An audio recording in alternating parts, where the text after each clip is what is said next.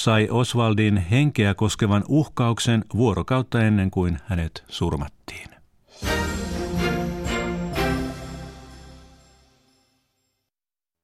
Yle Radio Suomi, ajan tasa.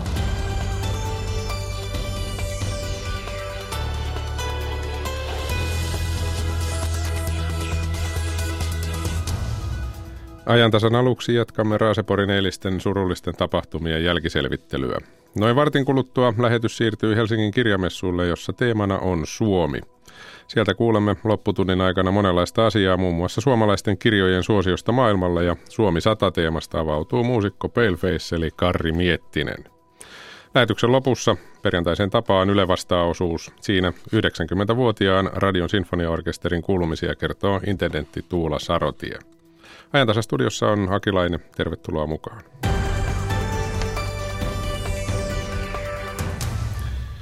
Niin kuin tiedätte, puolustusvoimien henkilökuljetusajoneuvon ja junan törmäyksessä Raaseporissa kuoli eilen kolme varusmiestä ja yksi junan matkustaja. Tasoristeysonnettomuuksissa on kuollut 2000-luvun aikana yli 120 ihmistä.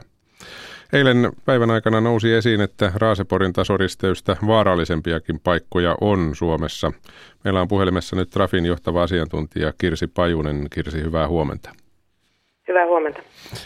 Aloitetaan ihan näillä perusasioilla niille, jotka eivät ole vielä tietoisia. Eli miten yleisiä tasoristeysonnettomuudet meillä ovat? Meillä tapahtuu nykyisin sun, no, luokkaa 30, vähän reilu 30 tasoristeysonnettomuutta vuosittain. Ja näissä kuolee, on viime aikoina kuollut 2-10 ihmistä. Tämmöisissä ja, luvuissa liikutaan. Ja 30 on vähemmän kuin aikaisempina vuosina? On vähemmän. Et se oli pitkän aikaa pyöri tuossa 50 per vuosi, eli suunnilleen kerran viikossa, jos sen tasoittaa. Et nyt ollaan päästy vähän parempaan. Tuossa eilisen päivän aikana ja osittain tänäänkin, kun on puhuttu tasoristeysten määrästä, on ollut kovin erilaisia lukuja. Siinä on haarukkaa melkein tuhannen, tuhannen verran. Paljonko meillä nyt näitä tasoristeyksiä on ja miten suuressa osassa niistä ei ole lainkaan turvalaitteita? Tämä, tota, nämä erilaiset luvut johtuu siitä, että siellä on ollut nyt kaksi, kaksia lukuja sillä tavalla, että meillä on valtion rataverkko, jota hallinnoi ää, liikennevirasto. Ja niin, siellä rataverkolla oli viime vuoden lopussa se, se 2800 tasoristeystä. Sitten se toinen luku, se 3200 reilu, niin si, siinä on silloin mukana kaikki tasoristeykset. Siinä on mukana esimerkiksi satamissa ja tämmöisissä yksityis, muilla yksityisraiteilla olevat tasoristeykset. Tämä johtuu siitä tämä ero näissä luvuissa. Ja tota, nämä, mitä tulee sitten näihin varoituslaitteisiin, niin on se nyt sitten kumpi, siis koko Suomen kaikki, koko rataverkko tai on se sitten tämä valtion rataverkko, niin se on semmoinen suunnilleen neljännes on varustettu turvalaitteen. Eli kolme neljännestä ei ole. Onko se vähän vai paljon? Se on ilmeisen paljon, ainakin maalikon korvaa. Ää, joo, ja kyllä se Euroopan tasollakin on, on paljon. Näitä tasoristeyksiä tietysti on luokiteltu matkan varrella. Ilmeisesti käytetään seitsemänportaista asteikkoa. Jos oikein ymmärsin, niin Raaseporin risteys oli luokkaa viisi, eli vielä kaksi luokkaa vaarallisempiakin löytyy. Löytyy joo. Tämä on tota semmoinen, että, että me on teetetty tosiaan sellainen työ, työkalu, jossa on onnettomuus malli, joka, jonka perus, joka ar, äh, siis ennustaa onnettomuuksia jokaiseen tasoristeykseen äh, valtionrataverkolla. Ja tota, se, sen, peru, sen perusteella sitten on, on tehty tämä tehty tämä luokitus. Sitten siinä samassa työkalussa on on tota, nämä turvallisuuden parantamiskeinot ja, niit, ja siinä on niiden vaikutusarviot. Eli siinä voidaan katsoa, että jos tehdään tämmöinen toimenpide, niin mitä se vaikuttaa turvallisuuteen. Se on integroitu siihen, että siinä on nämä kaksi ominaisuutta. Et toinen on se, millä pystyy seuraamaan turvallisuutta, tietää missä on sellaisia, mihin on ennustettu paljon onnettomuuksia. Ja toinen on sitten se, että, että tota, et osaa valita näitä toimenpiteitä turvallisuuden parantamiseksi. Kirsi Pajunen, kun mietitään sitä, että miten niistä tehtäisiin turvallisempia ja niin sanotun inhimillisen virheen mahdollisuutta saataisiin teknisesti vähennettyä, niin mikä tietysti selvää on se, että jos otetaan tasoristeys kokonaan pois pelistä, niin se, silloin siinä ei onnettomuuksia tapahdu, mutta jos muita vaihtoehtoja mietitään, minkä sinä näet tehokkaimmaksi? Toi on semmoinen kysymys, mihin oikeastaan ihan mahdoton sanoa, koska tota, Suomen tasoristeykset, ne tuppaa olemaan kaikki tämmöisiä yksilöitä. Että se toimenpide, mikä parantaa hyvin turvallisuutta yhdessä tasoristeyksessä, ei välttämättä sovellu toiseen. Et meillähän on, meillä on iso osa meidän tasoristeyksistä on pikkuteitten tasoristeyksiä, mökkiteitten, metsäteitten tasoristeyksiä. Ja sitten toisaalta taas meillä on, vaikka Turussa on ihan kaupunkialueella tasoristeyksiä. Että tota, nämä on niin erilaisissa ympäristöissä, että siinä täytyy se ympäristö ottaa huomioon kun mietitään, että millä keinoilla just tässä ympäristössä voidaan, voidaan tota, turvallisuutta parantaa. Ja kun puhutaan yli kolmesta tuhannesta siis kaiken kaikkiaan, niin kuulostaa mahdottomalta tehtävältä. Äh, joo, siis se vaatii systematiikkaa. Ja sen takiahan meillä on tietysti, meillä on toi työkalu apuna, millä me voidaan, voidaan tai mitä me voidaan käyttää. Ja, ja sitten siinä, siinä täytyy miettiä, että onhan toki semmoisia ihan perus, perus tota, lähtökohtia, mitkä, mitkä pätee, että totta kai esimerkiksi sen tienkäyttäjän pitää nähdä sinne tasoristeyksen radalle, että tuleeko sieltä juna, että se voisi väistää. Et se on yksi, yksi tämmöinen asia, että pitä, pitäisi nähdä. Ja sitten tietysti nyt on ollut tätä tarkkaamattomuutta ja sellaista, että, että siinä inhimillisessä virheessäkin kannattaa tietysti muistaa se, että se johtuu jostakin. Että mikä siellä nyt sitten on, että onko siellä joku häiriötekijä siellä autossa sisällä, onko siellä itkevä lapsi, putoako sulta jotakin. Ja tämmöistä, että siellä voi olla ihan mitä tahansa, joka sitten kilpailee huomiosta sen tasoristykseen kattomisen kanssa. Näinhän se on joka tapauksessa tehtävää riittää. Kiitoksia Trafin johtava asiantuntija Kirsi Pajunen. Hyvää päivänjatkoa. Samoin kiitos. Suomen maantie, rautatie ja meriväyläomaisuutta hallinnoivassa liikennevirastossa on viime vuonna valmistunut toimenpideohjelma, jolla pyritään parantamaan rautateiden tasoristeysten turvallisuutta vuoteen 2030 mennessä. Siinä tavoitteena on kohdistaa toimenpiteet kiireellisimpiin kohteisiin. Rautatietoimintojen turvallisuuspäällikkö Marko Tuominen liikennevirastosta kertoo nyt, minkälaisesta toimenpideohjelmasta on kysymys. Me viime vuonna laadittiin tasoristeysturvallisuuden toimenpideohjelma vuoteen 2030 saakka ja siinä kirjattiin keskeisimmät toimenpiteet, joita me halutaan tasoristeysturvallisuuden eteen tehdä. No kun ohjelman valmisteltiin, minkälaisia havaintoja ja johtopäätöksiä teitte? No johtopäätökset oli oikeastaan se, että meillä ei ole kyetty, kyetty ihan riittävällä tasolla niitä tasoristeyksia poistamaan ja sen sen tueksi tässä toimintalinjassa määriteltiin myöskin tämmöinen priorisointityökalun kehittäminen siihen, että me osataan kohdentaa nämä toimenpiteet kaikkein tärkeimpiin tasoristeyksiin. Millaisia priorisointikriteerejä on? Priorisointikriteereitä on tietysti, tietysti junien määrä, junien nopeus, ajoneuvojen määrä, näkemäalueet, miten hyvin tasoristeyksestä näkee, näkee tämän lähestyvän junan ja niin edelleen. No miten sitten, miten sitten tuon ohjelman mukaan tasoristeysten turvallisuutta parannetaan? No näitä toimenpiteitä on sitten arvioinnin jälkeen useita ja meidän keskeisimmät toimenpiteet on näiden uusien kustannustehokkaiden varoituslaitteiden kehittäminen ja käyttöönotto rataverkolla sekä sitten ihan uusien, uusien GPS- ja muihin, muihin systeemeihin perustuva varoitus ja sitten toisaalta, toisaalta myöskin se, että pystyttäisiin entistä paremmin ratahankkeiden yhteydessä sitten parantamaan tasoristeysturvallisuutta näillä keinoilla. Turvallisuuspäällikkö Marko Tuominen, turvallisuuden kevyempi varmistaminen turvalaitteella on halvempaa tietysti kuin eri taso risteysten rakentaminen. Miten suurista kustannuksista puhutaan, kun yhtä tasoristeystä aletaan parantamaan turvallisemmaksi? No siellä lähdetään tietysti edullisin, edullisin ratkaisu on, on tällainen uuden te, uuteen tekniikkaan aurinkokennoihin perustuva varoituslaitos, joka tällä hetkellä on meillä niin kuin pilotointikäytössä. Sen kustannus on noin, noin 100 000 euroa hieman alle. perinteinen tämmöinen varoituslaite, joka, joka tasoristeyksessä on, maksaa noin 200, 250 000 euroa.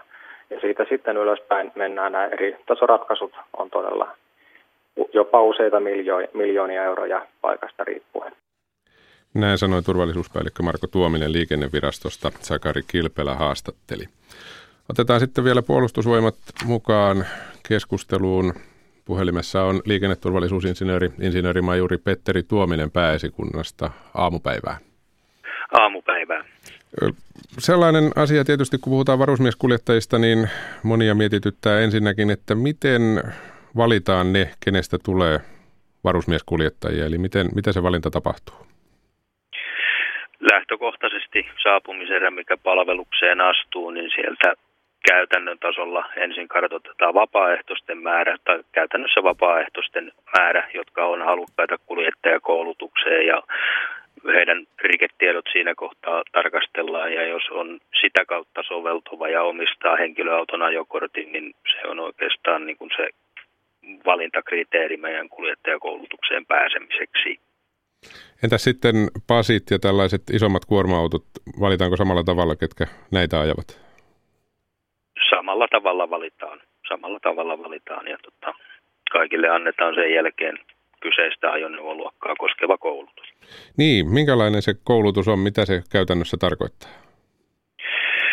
Käytännön tasolla, jos puhutaan esimerkiksi kuorma-auton kuljettajista, niin he saavat kyseistä ajokorttiluokkaa koskevan ajokorttiin tähtäävän kuljettajaopetuksen, joka esimerkiksi kuorma-auton kuljettajilla on 48 tuntia, joka pitää sisällänsä 20 tuntia ajo-opetusta ja Tämän lisäksi heille annetaan perustason ammattipätevyyskoulutus ajokorttiluokasta riippuen joko 140-tuntisena nopeutettuna koulutuksena tai täysimääräisenä 280 tunnin perustason ammattipätevyyskoulutuksena.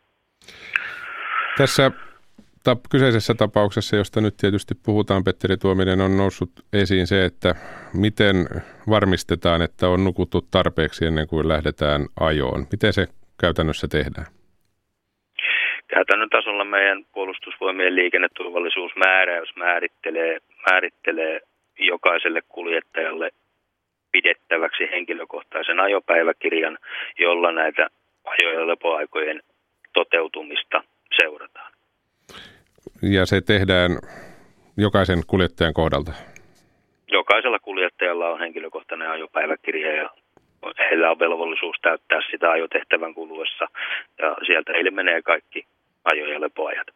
Eli se menee aika paljon niin kuin siviililiikenteen puolellakin isoja autojen kuljettajilla? Lähtökohtaisesti aika pitkälti juuri näin. Mitä tiedät tästä kyseisestä tapauksesta? Ilmeisesti ainakin eilisten puheiden perusteella tätä protokollaa oli noudatettu. No, tällainen käsitys on. Sen enempää en asiaa spekuloi, koska tutkinta on vielä täysin kesken.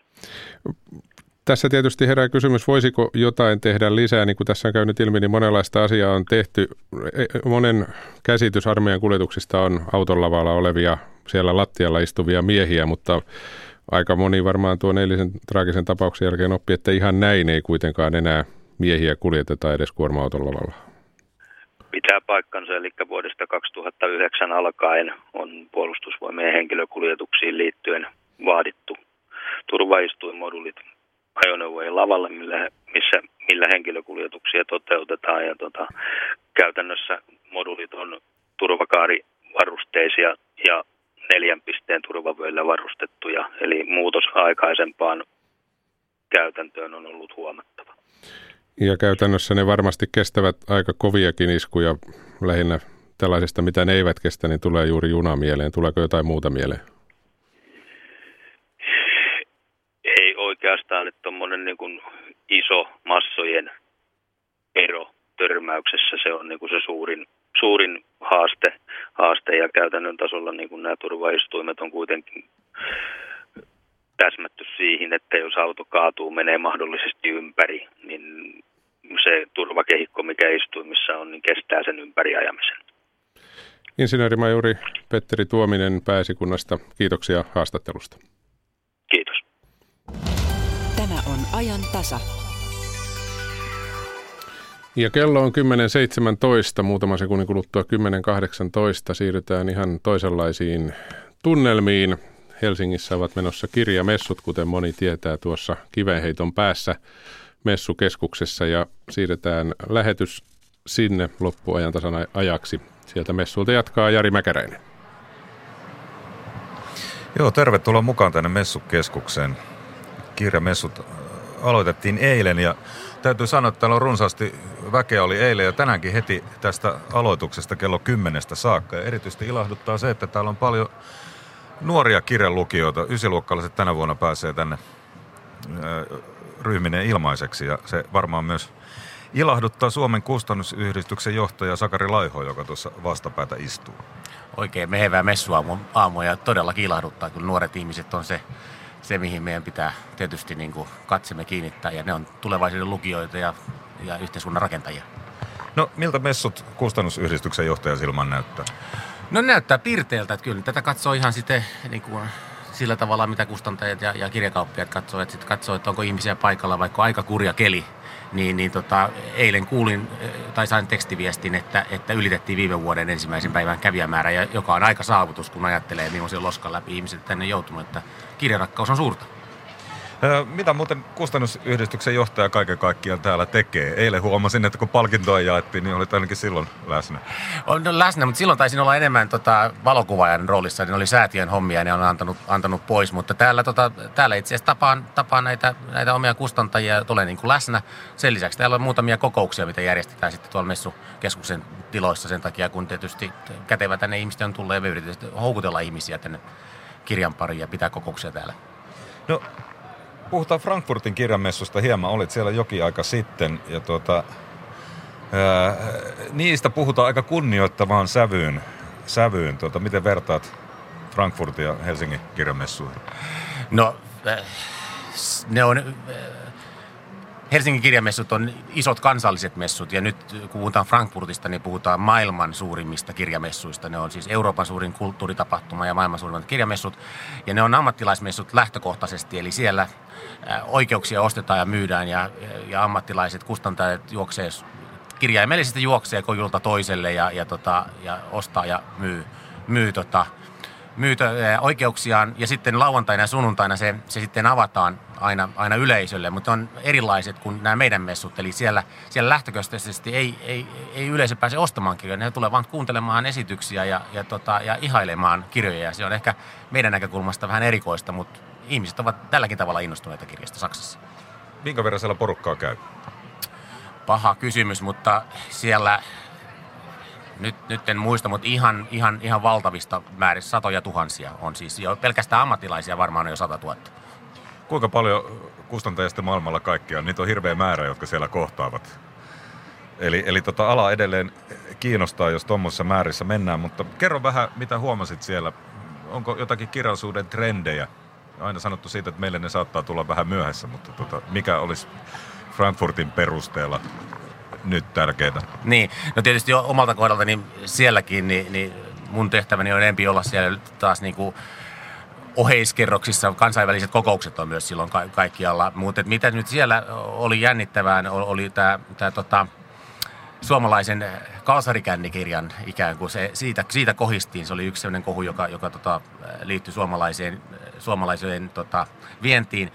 Ja, ja tota, kyllä siellä niin kuin, tämmöistä kestävää, niin kuin joustavaa komposiittirakennetta rakennetaan kohti niin kuin vyöntiä, vientiä tota, maailmalle, sillä jokainen pöytä oli täynnä, että siellä kohistiin siis Suomen, Suomen tota, standilla, että meidän, meidän tota, osallistujat oli oikein tyytyväisiä tämän vuoden messuihin ja, ja, tota, ja kun siinä aina kun meidän standilla kävi, niin siinähän niitä ostomyyntipöytiä on, niin ne oli, ne oli, ne oli miehitettyjä tai naisitettuja näinä aikoina.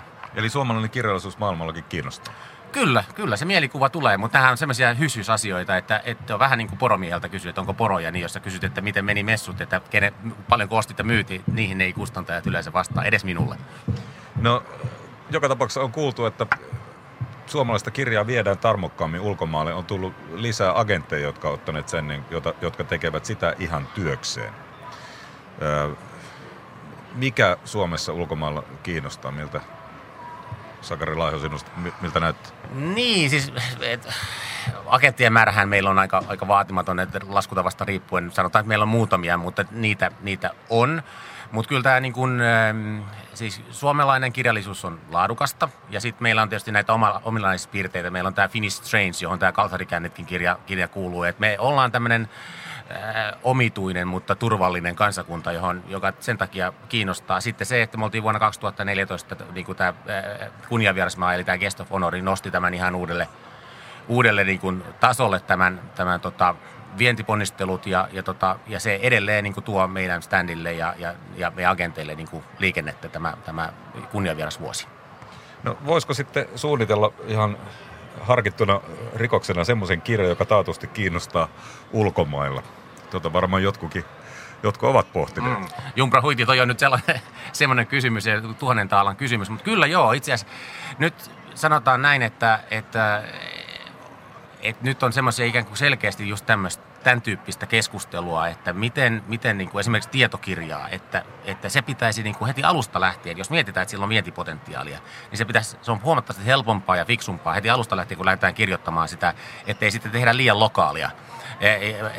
Muutamia vuosia sitten me selvitettiin, että, että ikään kuin, että millainen vienti kirja on mahdollinen, niin se on lähinnä sellainen, jonka, jonka, tota, jonka vain suomalainen voi tehdä uskottavasti. Koska muutenhan siellä tämä luova ala on semmoista niin kuin, niin kuin luovaa varastamista myös. Että jos, jos, jos teet tietokirjan vaikka vaikka kivan tietokirjan autoista, niin joku ulkomainen kustantaja katsoo, että onpas kivan näköisesti tehty konsepti, niin tehdäänpä itse tällainen jos sen pystyy noin niin kuin luontevasti tekemään, miksi alkaa te- te- tehdä käännöskirjaa. Mutta sitten taas niin kuin suomalaisista säveltäjistä tai, tai, tai jostain tällaisesta, niin suomalainen kustantaja on uskottavampi, että et, tota, et, et niitä täytyy olla tällaisia. Plus sitten se, että jos se kirja on tehty sillä tavalla, että, että se, se ulkomainen, ulkomainen tota, henkilö pystyy siihen samastumaan paremmin kuin, kuin tota, sitten ihan puhtaasti kotimaisiin kirjaan. Ja tietokirjahan on yksi trendeistä, sen huomaa, kun katsoo näitä tota, mitä luetaan, tai ainakin tietokirja nimikkeen alle laitetaan semmoisia titteleitä. Osa niistä myykin aika paljon. Joo, osa myy ja osa ei. Sehän on tämä kustantamisen taito tai taidottomuus, että, että tämä on tämmöinen etupainotteinen homma, että, että, että tehdään, tehdään teos ja sitten syntyykin syntyy yllätys, että jo puolen tai toiseen pettymys tai että oho, että tämä lähteekin kiinnostamaan. Tai usein ne on ne tarinat niin, että en arvonnut yhtään, että tämä näin paljon kiinnostaa. Että olihan tämä minusta mielenkiintoinen, mutta että tuhannet ihmiset ovat tästä kiinnostuneet. Näinhän nämä tarinat olisi menee. No kun puhutaan suomalaisesta kirjallisuudesta, niin aika usein otetaan esille se, että meillä julkaistaan liikaa, jopa 4000 nimikettä. Mm. Kustannusyhdistyksen johtajana tietysti olet sitä mieltä, että hienoa, että julkaistaan, mutta miten se menee? Ei se nyt ihan noin. Sitten toi 4000 nimikettä, niin se on, siis se on meidän julkaisemia. E, e, meidän yhdistyksen jäsenet, se luku on yli 9000 tällä hetkellä, e, kun katsotaan kaikki julkaisut. Ja sehän on niin kuin maailman mittapuussa, niin ymmärtääkseni Islanti pienen väestösuhteen pohjansa vuoksi niin on ykkösen niin kuin kir- julkaisuja per capita, mutta me ollaan Tanskan jälkeen niin kuin kakkosena, että me, me julkaistaan. Mutta huippuvuosina Suomessa julkaistiin 12 000, siis kolme vuotta ta- taaksepäin, niin 12 000 nimikettä. Ja olen sitä mieltä, että, että kyllä siinä sitten alkoi olla jo vähän liikaa, että, että, että kun on on niin kuin vaikeuksia löytää lukijoita nykyisillekin kirjoille, kun se varsinkin tieto niin pirstaloituu, niin, niin, niin tota, on ehkä parempi, että harkitaan hiukan enemmän sitä ja se on sitä kustantajan ammattitaitoa osata valita oikeat, oikeat nimikkeet. Mutta tota, on hyvä, Suomi rakastaa kirjoittamista ja kirjoja, niin hyvä, että, että, että tämä ventilaatio pelaa. Ja osittain ehkä rakastaa lukemistakin. Paljon on puhuttu kaunokirjallisuuden tai niin sanotun kaunokirjallisuuden kriisistä ja tota, oltu huolissaan sen myyntiluvuista. Niin, niin, tämähän tämä vanha vitsi, että, että, tota, että, että Gutenbergin painosta, niin seuraava, seuraava, seuraava kirja Raamatun jälkeen oli tämä kirja, joka kertoo, että kirja on kriisissä, että kirja on aina, aina mukamas, mukamas kriisissä. Kyllä, kyllä tota, Suomessa riittää intohimoa tehdä niin kuin upeaa kaunokirjallisuutta ja kustantaa ää, upeaa kaunokirjallisuutta. Et, et, et, ja tämäkin tätäkin syksyä niin kuin nimetään, että tämä on, tämä on loistava kaunokirjallisuussyksy ja, ja tota, kukin sitten saa olla siinä sitten tuomaroida itse, että, että, että valtavasti hyviä kirjoja tulee, että kovalla jännityksellä seuraa nyt esimerkiksi, ketkä ovat nyt siellä sitten Finlandia ehdokkaana. Itse en enää sotkeudu tähän tehtävään, mutta tota, eli pääsen tähän jännittäjien joukkoon, mutta siitä nähdään, että, että, että tiedän, että, että Raadilla on kova tehtävä löytää uutta, uutta ykköspaikkaa sieltä.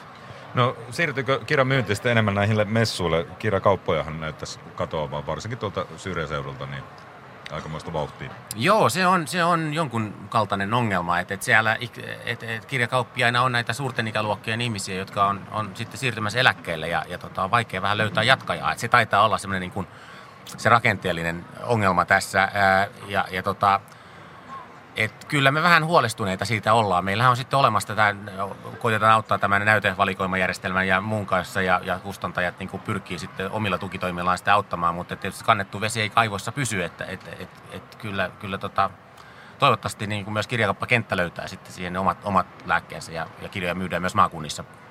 Itse olen vähän huolestunut siitä, että kun katsoo uusia asuntoja ja, ja tota, siisutuslehtiä, niin tota, niissähän aika harvoin on tilaa uusissa asunnoissa kirjahyllyllä, eikä niitä asuntomessuillakaan näe, että tota, tämähän on erittäin huolestuttava. Juu, kyllä me tämä ollaan huomattu ja nyt, tota, nyt selvästi tarvitaan semmoista trendi, trendisetteriä, joka tekee semmoisen todella niin kuin siistin uudenlaisen kirjahylly ratkaisun, niin kuin tämä ratkaisu on tämmöinen englanninkielinen sana, jota käytetään kaikkeen ja, ja sitten se, se, se vaatii, että jokainen hipsteri pistää makeimman kirjahylly ikinä, niin semmoista nyt tässä kaivataan ja kyllä sellainen tulee.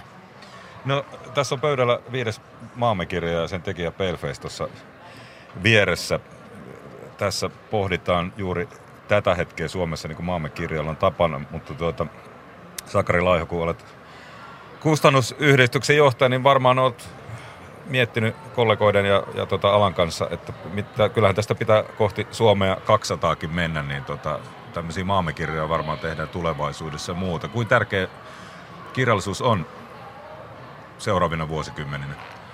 En mä usko, että se vähenee yhtään mihinkään. Että me tiedetään, että, että Suomen historiaan on olennaisesti liittynyt kirjallisuus ja, ja, ja, ja kirjailijalla on kyky ikään kuin luoda sitä pitkää, jäntevää ikään kuin katsontokantoa sekä taaksepäin ja eteenpäin ja tulkita sitä aikaa, niin ei, ei tämä inhimillinen tarve mihinkään häviä. Et se on sitten ihan keskustelun aihe, että missä, miten niin kuin kirjallisuuden tulkinnat ja tavat ja alustat vaihtuu, mutta kirjallisuus sinänsä varmasti voi, voi hyvin myös sata vuotta eteenpäin. Näin se on pakko uskoa, varsinkin kun tällä kirjamessulla ollaan. Kiitoksia Suomen kustannusyhdistyksen johtaja Sakari Laiho ja hyvää messupäivän jatkoa. Kiitoksia. Onko muuten Palefacein viides maamekirja jo tuttu? Ei, ei vielä. no, on. tuossa on lähellä likeosasto, josta sitä varmaan löytyy. Tota, vaihdetaan lennossa miestä ja toivotetaan tervetulleeksi Paleface Kari Miettinen. Käytän nyt tässä Paleface-nimeä, kun sillä nimellä tämän viidennen maamme kirja olet tehnyt. Tuota, miksi seuraat Lönnruutin Donneria Erkki Susi Pulliasen jalanjäljissä kirjoittamalla maamme kirjaa? Niin, tai Topeliuksen ja kumppania. Aivan, sieltähän se lähtee. Joo, tota, musta se oli vaan hauska, hauska tapa linkittää se jotenkin tällaiseen historialliseen jatkumoon. Ja just se, että tämä ei ole pohjoiskorealaistain ainoa totuus. Eivätkä ne ole ainoat asiat, vaan ehkä tämä alleviivaa tällaista moniäänistä Suomea sitten. Mä toivon, että joku nopeasti kirjoittaa kuudennen maamme kirjan myös. Sä pohdit tässä hivenen mennyttä Suomea, toki nykyaikaakin, mutta tota,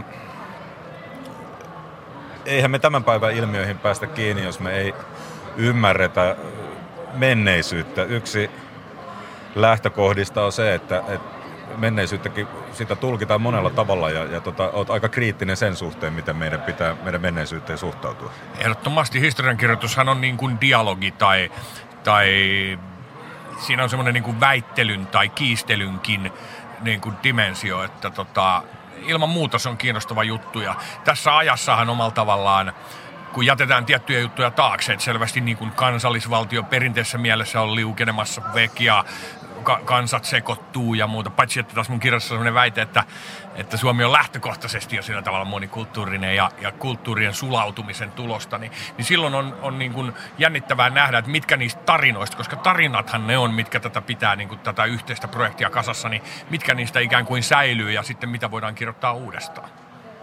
Ja yksi oikeastaan tämän maamme, viidennen maamme kirjan ja tämmöisistä, voisiko sanoa, tärkeimmistä pointeista liittyy juuri kansallisvaltioihin, mistä puhuit.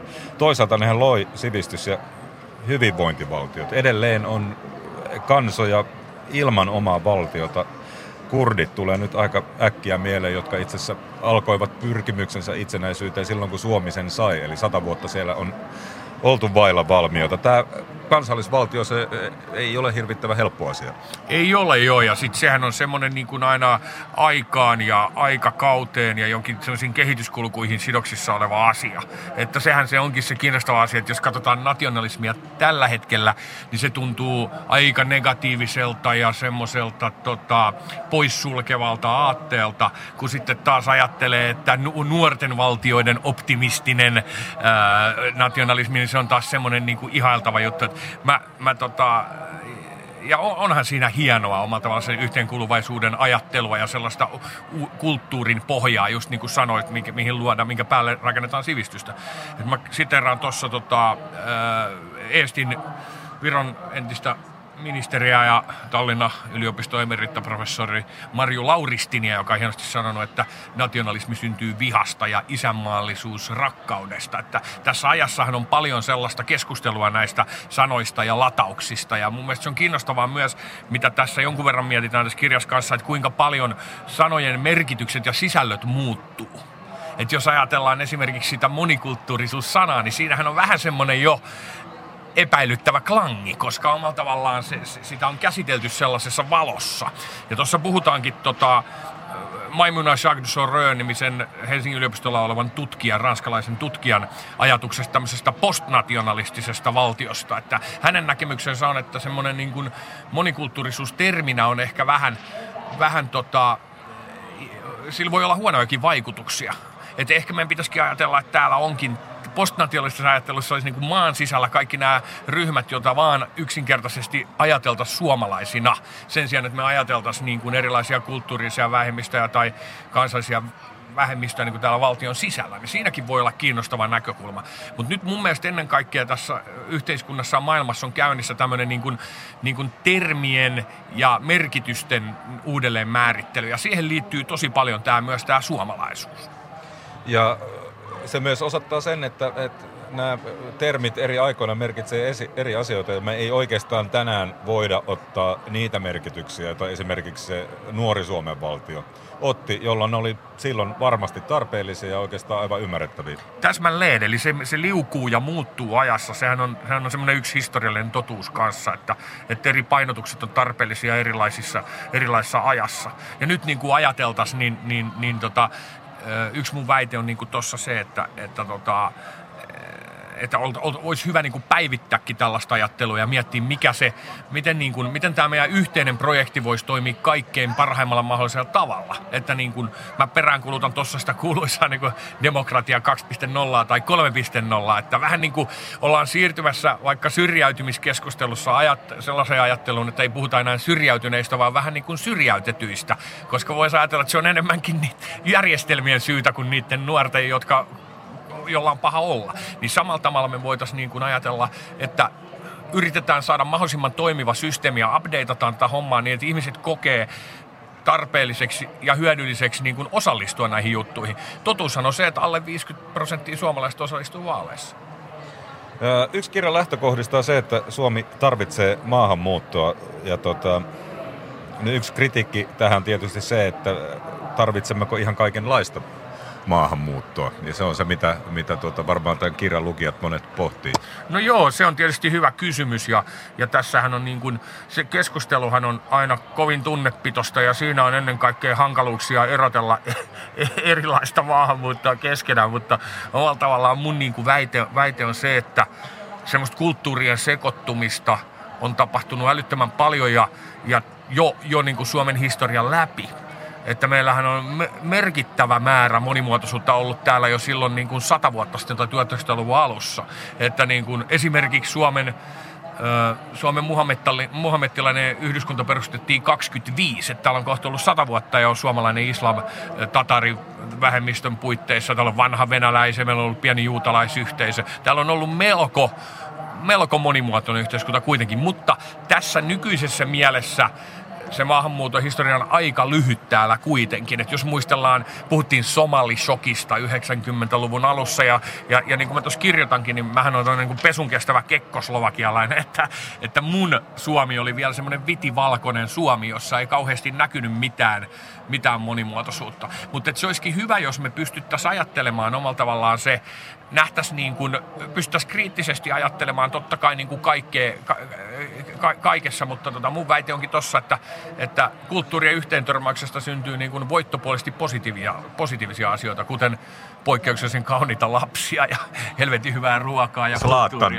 niin, niin, niin. Me tarvitaan Suomeen Slaattan, on niin. yksi väite. Joo, no se on tämä myös, että, että tota, me tarvittaisiin semmoinen, että meiltä puuttuu omalla tavallaan semmoinen suuri suomalainen maahanmuuttaja-idoli, että niin kuin mä sanon Ruotsiin vertaan, että semmoinen Suomen Slaattan, jolta Jimmy Åkessonkin haluaa yhteiskuvan, että tota, se on kyllä totta, mutta, mutta sehän muuttuu hitaasti ja varmasti, mutta nyt jo suomalaiset edustaa niin kuin 200 eri valtiota. Että kyllä tämä on tosi monimuotoinen ja muuta. Että mä luulen, että joillekin meistä niin kuin keski-ikäistyvistä räppäreistä on niin kuin vaikea vaan avata silmänsä ja ymmärtää se, minkälaisella porukalla me täällä ollaan. Ja mä niin kuin haluaisin ajatella sen Suomen sellaisena metrovaunullisilla ihmisiä tai, tai junanvaunullisena ihmisiä tai bussillisena ihmisiä, että noustaan, noustaan nyt tässä ylös ja katsotaan, että ketäs täällä nyt on ja sovitaan yhteiset pelisäännöt ja pidetään niistä kiinni, eikä olla valita, ketä sinne bussiin nousee tai, tai muuta. Että tämä voisi olla yksi tämmöinen kielikuva.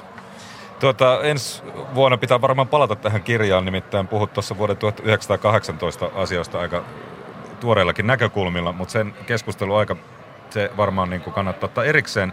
Mutta tota, Suomi 100 näyttää siltä, että lopulta tyhjentävästi ei voi sanoa, mikä Suomi tai suomalainen on. Ehkä se, että kieli, aika monet on sitä mieltä, että se on meillä jotain aivan ainutkertaista. Totta kai niin kuin kaikilla kansoilla omat kielet. Ja joku sivistys. Joo, ilman muuta. Että se on niinku se, ja sitähän tämä symboloikin, että tämä on tämmöinen tyylilaji on tietysti tämmöinen pamfletti, eli mielipidekirjoitus sinällään, ja on vähän semmoinen lonkalta ammuttu. Faktat on kuitenkin faktoi, mutta mä haluan pitää tässä semmoista tiettyä puhekielenomaisuutta, vähän kultivoida niitä suomen kielen erilaisia tasojakin, että tätähän voi lukea myös sellaisena rakkauden tunnustuksena tunnustuksena Suomelle. Mutta yksi toi väite ja semmoinen, mikä, mistä, mistä mä vähän tuossa lähden liikkeellekin, että missä on samaan aikaan suuri mahdollisuus ja hieno piirre, mutta myös suuri haaste tälle ajalle on se, että todellisuuksia on enemmän kuin yksi. Et niin pitkään kuin meidän Google-haut niin kuin tästä pöydän yli mukautuu meidän omien valintojen mukaan ja me saadaan erilaisia vastauksia hakumoottoreista ja niin pitkään kuin me rakennetaan oma newsfeed-todellisuutemme niin, että me tota me ei haluta nähdä ja tätä me halutaan lukea, niin sitä vaikeampi meidän on kohdata sellaisen niin kuin oikein keskustelun puitteissa, niin kuin tässä nyt. Paleface, Kari Miettinen, kiitos. Päästä sinut tuonne lavalle, jossa kohta varmaan tästä viidennestä maamekirjasta pääset puhumaan. Ja nyt kuullaan sitten vähän tunnelmia kirjamessulta. Noora Kettunen on tuolla etsinyt mikrofonin ääreensä ihmisiä. Toivottavasti ainakin niitä ysiluokkalaisia.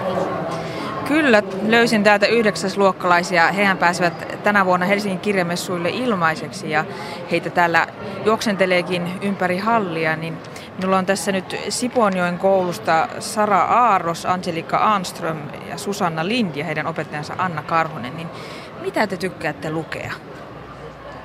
No, itse mä en lue paljon muuta kuin äidinkielen, äidinkielen pakollisia kirjoja, mutta tuon Cheekin elämänkerran Mustalampaa mä oon niinku ihan vapaaehtoisesti lukenut ja siitä mä tykkäsin tosi paljon.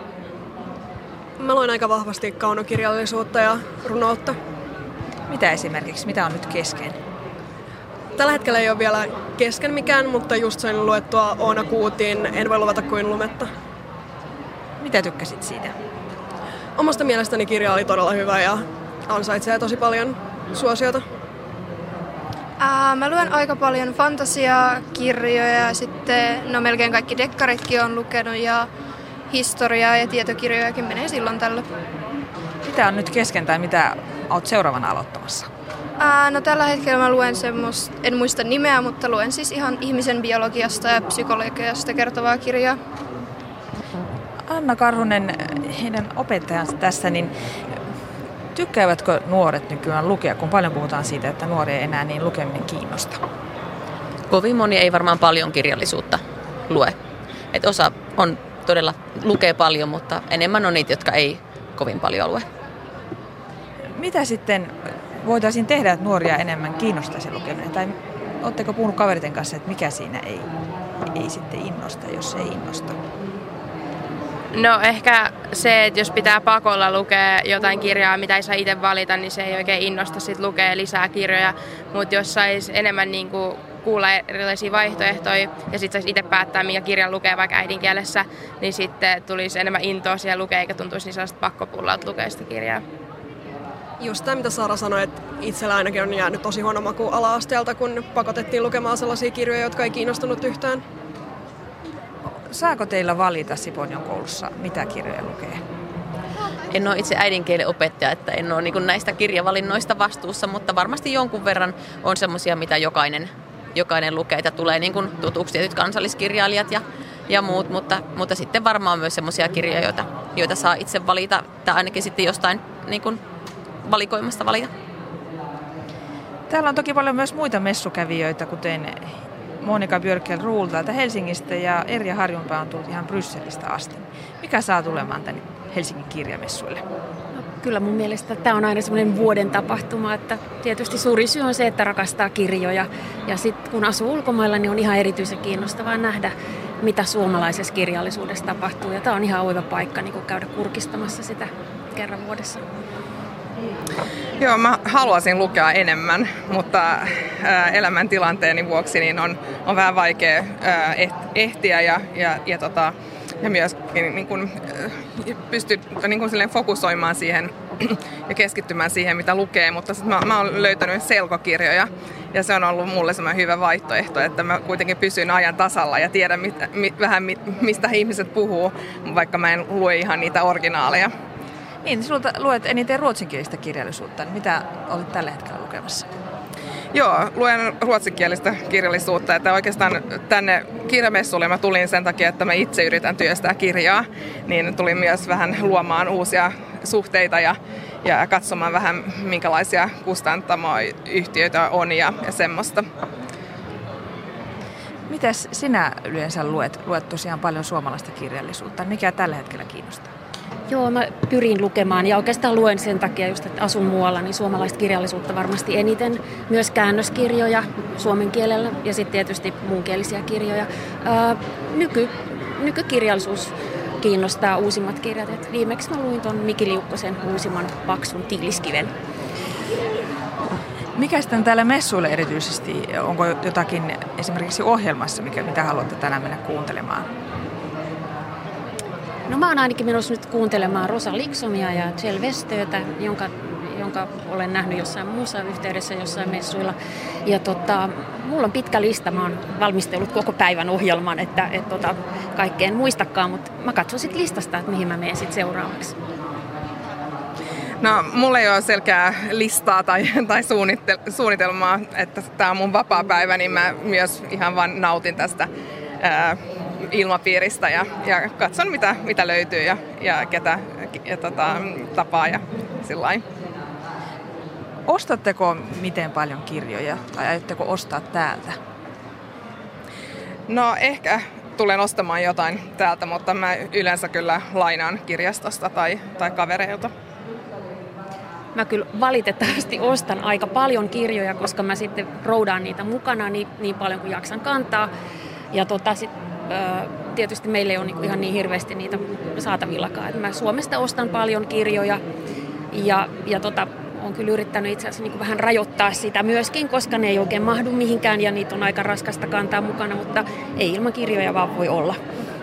Minkä verran sitten sieltä Brysselistä on saatavilla suomalaista kirjallisuutta tai kiinnostaako siellä suomalainen kirjallisuus paikallisia? No paikallisista mä en ehkä niin osaa sanoa, mutta siis suomalainen yhteisö lukee paljon kirjoja. Meillä on siellä ihan tosi hyvä Merimieskirkon kirjasto, joka on erittäin niin kuin ajan tasalla. Että sinne hankitaan myöskin ihan uusia kirjoja, mikä on ihan oiva vaihtoehto tietenkin sitten myös lukea kirjallisuutta. Kysytään vielä yhdeksäsluokkaiset, että mitä te aiotte tänään tehdä täällä? Mitä teillä on ohjelmassa? No varmaan aika paljon kirjoja tulee ostettu tai sitten ainakin laitettua lukulistalle, että jostain kirjastosta lainaa ja levymessut käydään myös katsomassa, että olisi kiva löytää jotain uutta kuunneltavaa. Mä koitan tutustua uusiin kirjoihin ja ehkä löytää jotain uutta luettavaa. No mä en vielä tiedä, että viime vuonna mä ainakin ostin täältä yhden kirjan, kun täällä oli JVG, niiden kirjan ostin ja sitä on vähän lukenut, mutta tota, tänään mulla ei ole mitään sellaista tarkkaa suunnitelmaa, että haluanko mä mennä katsoa jotain, jotain esiintyjää tai niin kuin ostaa jotain kirjaa. Mitäs opettajalla on mielessä näiden päämenoksi? Opettajalla on tiedossa, että kaikkien pitäisi kokoontua tarinojen magialavalle kuuntelemaan etunimistä, 2000-luvun etunimistä sitten Almanakka-toimiston tai niin Almanakka-toimiston puheenjohtajaa kello 12, että semmoista päämenoa on opettajalla oppilaille joku yhteinen sovittu tapaaminen. Sanokaapa tässä lopuksi vielä kuuntelijoille, mitä kirjaa suosittelisitte, mitä nyt kannattaisi lukea? Tuleeko mieleen, minkä on juuri lukenut tai on kuullut siitä, että tämä olisi varmaan hyvä?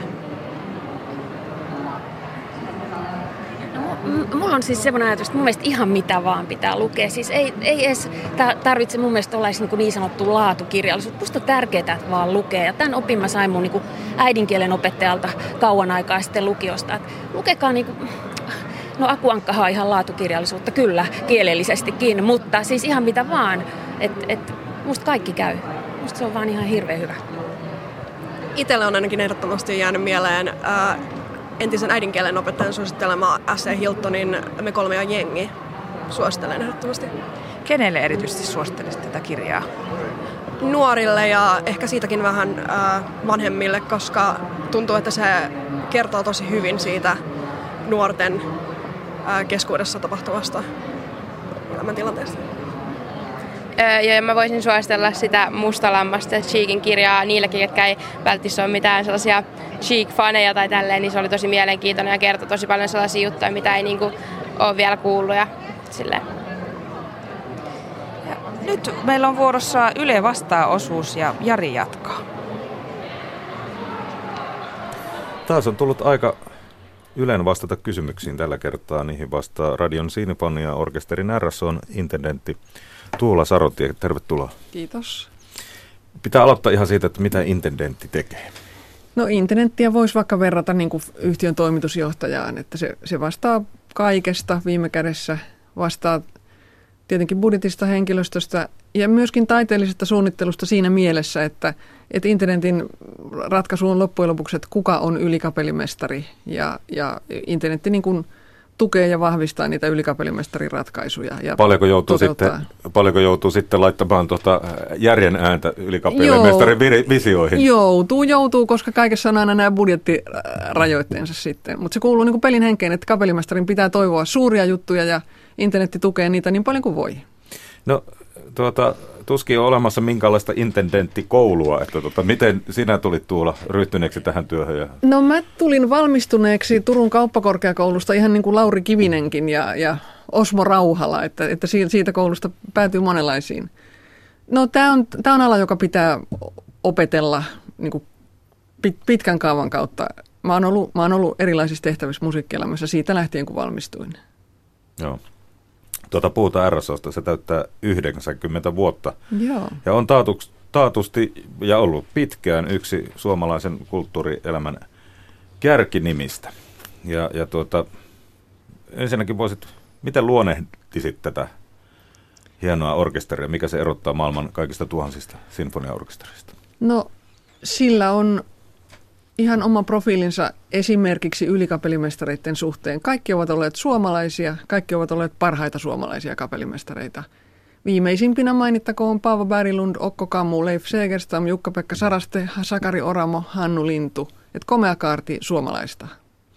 Ja tässä oikeastaan tulee mieleen, että Suomi on myös kapellimestarien maa, koska kaikki nämä mainitut nimet ovat myös maailmalla erittäin arvostettu. Kyllä vaan. 90 vuotta, puhutaan vähän juhlavuodesta. Menee mukavasti vähän niin kuin käsi kädessä Suomen satavuotisjuhlien joo, kanssa. ja ylikapellimestarikin täytti 50 vuotta, että tässä on yhtä juhlaa. Kyllä joo, meillä on, meillä on niin kuin muutamia isoja satsauksia. Itsenäisyyspäivän juhlakonsertti tulee olemaan tämmöinen joint venture Suomi 100 ja RSO 90. Meillä on kaksi kantaesitystä, Lotta Vennakosken ja Magnus Lindbergin uudet teokset. Sitten tulee Sibeliuksen Kullervo Sinfonia ja varmaan ylimääräisenä päräytetään yksi f alkava kappale sitten vielä. Tämä kaikki menee teemalla suorana, netissä suorana. Ruotsin ja Norjan yleisradioyhtiöt lähettää suorana, Arten kautta Eurooppaan suorana ja sitten mediaseinälle me pannaan sen niin kuin äänentoiston kanssa, että se tulee sinne kansalaistorille myös kaikki suorana, koska konserttihan on jo loppuun myyty. Niin sinne voi tulla ulos Niin sinne voi tulla ulos fiilistelemään. Musiikkitalon ravintoloitsija laittaa sinne vähän tota juhlajuomaa ja Suomi hodareita tai mitä nyt laittaakin. Ja, ja tota, toivotaan semmoista pientä pakkassäätä ja auringonpaistetta, niin saataisiin no, oikein kansanjuhlaa. No toivotaan, kyllä. Tuota, miten muuten tämä 90 vuotta näkyy? No sitten se näkyy tällä kaudella muun muassa siinä, että meillä on tammikuussa oma, ensimmäinen oma festivaalimme. Ja tota, sen teema on Beethoven, koska Beethoven on vähän niin kuin kaiken kivijalka.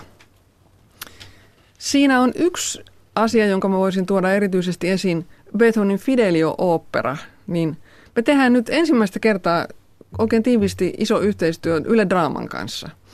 Kiva juttu, että yhtiön sisällä. Ja, ja tota, siitä operasta jätetään pois semmoiset pöhköt alkuperäiset dialogit ja niiden tilalle tulee näytelmä, jonka nimi on Beethovenin viimeiset sanat. Sen on käsikirjoittanut ja ohjannut Jussi Nikkilä. Ja tosiaan Yle Draama on siinä mukana. Esko Salminen on Beethoven, Kati Outinen on Beethovenin sisäkkö. Ja siitä tulee niin tämmöinen musiikkiteatteri-ilta, joka on ihan kyllä uudella tavalla rakennettu juttu. Mulla on kovat toiveet, että siitä tulee, siitä tulee jännää. Ja oikeastaan uusia asioita RS on joutunut tekemään koko uransa ajan. Joo. Se ei ollut alussa mitenkään itsestään selvää, että tota, lähdetään kiertueelle maailmalle, lähdetään kiertueelle Suomeen, tehdään kaikenlaisia produktiota ja kantaesityksiä radioon. Joo, Tää, nämä kantaesitykset on tälläkin kaudella vahvasti esillä. Meillä on varmaan kymmenen kantaesitystä. Meillä on siitä kauhean kiva tilanne niin kuin yleisösuhteessa, että, että meidän yleisö on kauhean uteliasta. Me voidaan soittaa rohkeita ohjelmistoja ja sali on täynnä. Viime viikolla oli, oli ohjelma, jossa oli vain Bartok ja Lutoslavski säveltäjäniminä loppuun myyty – ja nämä uudet suomalaiset teokset kiinnostaa yleisöä. Et meillä on hyvin, hyvin kiva mahdollisuus ohjelmoida jänniä juttuja ja saadaan yleisö paikalle. No tuota, kuinka paljon muuten tulee yleveron maksajilta palautetta RSOlle? No me saadaan enemmänkin sitä kiittävää palautetta. Varmaan jossain on myös rutinaa, että arktinen sinfoniaviha kytee aina jossakin, mutta tota, se on ymmärrettävää. Kuinka paljon RSO veronmaksajalle tulee vuosittain maksamaan, noin suurin piirtein? Tota, Yleisradion budjetista meidän osuus on pari prosenttia, mukaan lukien musiikkitalo. Eli, eli paljon se sitten on? Laskepa äkkiä. Öö, no, olisiko se jotain 500 miljoonaa, siitä 10 prosenttia on 50 miljoonaa ja siis, prosentti niin, 5. Niin, siis meidän, meidän budjetti on noin 10 miljoonaa, mutta paljon se tekee per veronmaksaja per niin, päivä. Niin. Öö, ei se hirveitä tee. Ei, ei se hirveitä tee tuota, matematiikka ei ollut mun vahvin laji. Musiikkitalo on tainnut olla iso juttu RSOlla. No se mullisti, tietsä, kaiken. Et aikaisemminhan me soitettiin harjoitukset kulttuuritalolla, jossa oli kamala akustiikka, ja sitten mentiin konsertoimaan Finlandia-talolla, jossa oli vähän toisella tavalla kamala akustiikka. Orkesterilla ei ollut kotia, koko ajan, se oli niin kuin matkaradio-orkesteri, että, että rekkaan tavarat joka päivä melkeinpä. Nyt meillä on omat tilat, orkesterilla on omat pukuhuoneet, omat, omat harjoittelutilat ja me saadaan harjoitella siinä salissa, missä so- soitetaan konsertit. Meidän yleisö on siis moninkertaistunut. Meillä oli ennen musiikkitaloa 900 kausikorttilaista, nyt niitä on 3500. Tämä on ollut aivan ratkaiseva. Ja myöskin tietysti musiikkitalon myötä Yleisradio välittää meidän toimintaa televisiossa, netissä erittäin laajasti. Että olemme entistä enemmän – kaikkien suomalaisten orkesteriin. Paljonko Tuula Sarotie nämä uudet mediat on muuttanut RSO-toimintaa? No kyllähän meillä on jo aikaisemminkin radion kautta totuttu siihen, että mikrofonit on aina edessä, kun, kun soitetaan. Et ei, ei niin kuin siinä mielessä, mutta, mutta nyt, nyt tulee sitä palautetta niin kuin kaikkialta Suomesta paljon enemmän. Me saatetaan saada postikortti jostain Seinäjoelta, että perhe on taas niin kuin kokoontunut RSOn konsertin äärelle. Kivaa palautetta. Kuinka paljon muuten teitä RSO-alaisia on? Mitä kaikkia työtehtäviä sieltä löytyy? Varmaan löytyy muitakin kuin muusikot ja intendentti. Joo, muusikoita on 99 vakituisessa työsuhteessa.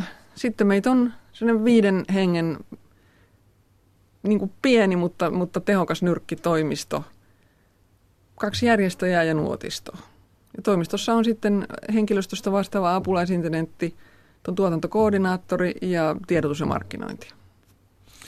No nyt kun tämä tulee kirjamessujen aikaan tämä keskustelumme ulos, niin tota, aina välillä törmää myös sävelteoksiin, jossa on kirjallinen tausta. Mm. Muistatko sellaisia nyt lähi, viime ajoilta tai lä, lähitulevaisuudesta ohjelmistoon liittyen? No tota, siis niitähän on tosi paljon. Goethen teksteihin hän perustuu hirveästi musiikkia. Faust-teema on esimerkiksi syys, jota monet sävelteet on käsitelleet. Meilläkin se tulee esille vähän myöhemmin, ei tällä kaudella. Kyllähän siis ki- kirjallisuuteen perustuvaa musiikkia on aivan valtavasti, ihan kreikkalaiseen draamaan ja siitä lähtien Egmont, Coriolanus, vaikka mitä Beethovenillakin. Ää, mikä kirjallisuus on sinua lähimpänä? Mitä kaikkea luet? Monenlainen. Mä, mä tykkään niin vanhoista klassikoista. Mä tykkään, mä tykkään lukea Thomas Mannia, Dostojevskia, mutta nyt mä luin Anni Kytömäen Kivitasku-nimisen uuden kirjan, joka teki muhun todella suuren vaikutuksen. Upeata uutta suomalaista. Ää, mi- mitä näet sitten Tuula Sarotie RSOn tulevaisuuden haasteena?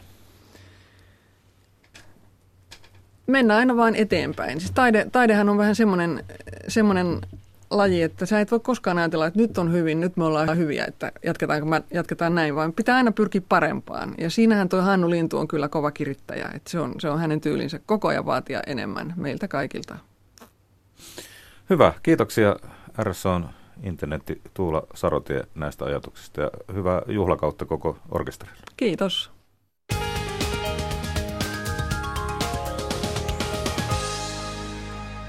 Liikennetiedote tie 638 laukaa. Jyväskylä tilanne jatkuu. Raskas ajoneuvo jumissa. Tie on suljettu liikenteeltä. Siis tie 638 välillä Vaajakoski-Tikka-Mannila.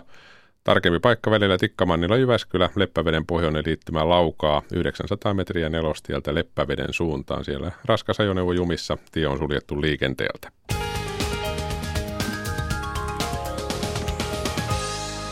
Ja sitten vielä pieneksi hetkeksi Järille messukeskukseen. Täällä messut jatkuvat, ihmisiä tullut jo valtavasti lisää. Iltapäivällä kello 14 Yle Uutisten jälkeen jatketaan. Silloin tutustumme Kalle Päätaloon, Ritva Ylönen tehnyt kirjailija elämästä kirjan. Ja tuota, sieltä paljastuu kaikenlaista mielenkiintoista, hyvinkin monimutkaisesta ihmisestä. Sitten puhutaan jännitysromaaneista Max Seekinen Samuel Davidkinin kanssa. Minkälaista olla uusi tekijä alalla, jossa Suomessa kilpailijana muun muassa Ilkka Remes ja maailmalla Dan Brown. Ja perehdymme tuoreen tutkimuksen Mauno Koivistosta. Mauno Koivisto Idän kortti on tämä kirja ja siinä on aika paljon ihan ennen kuulumatonta materiaalia presidenttikaudesta, mutta ennen kaikkea mitä tapahtui sitä ennen. Palataan tänne sitten kello 14 Yle Uutisten jälkeen. Nyt kello tulee 11.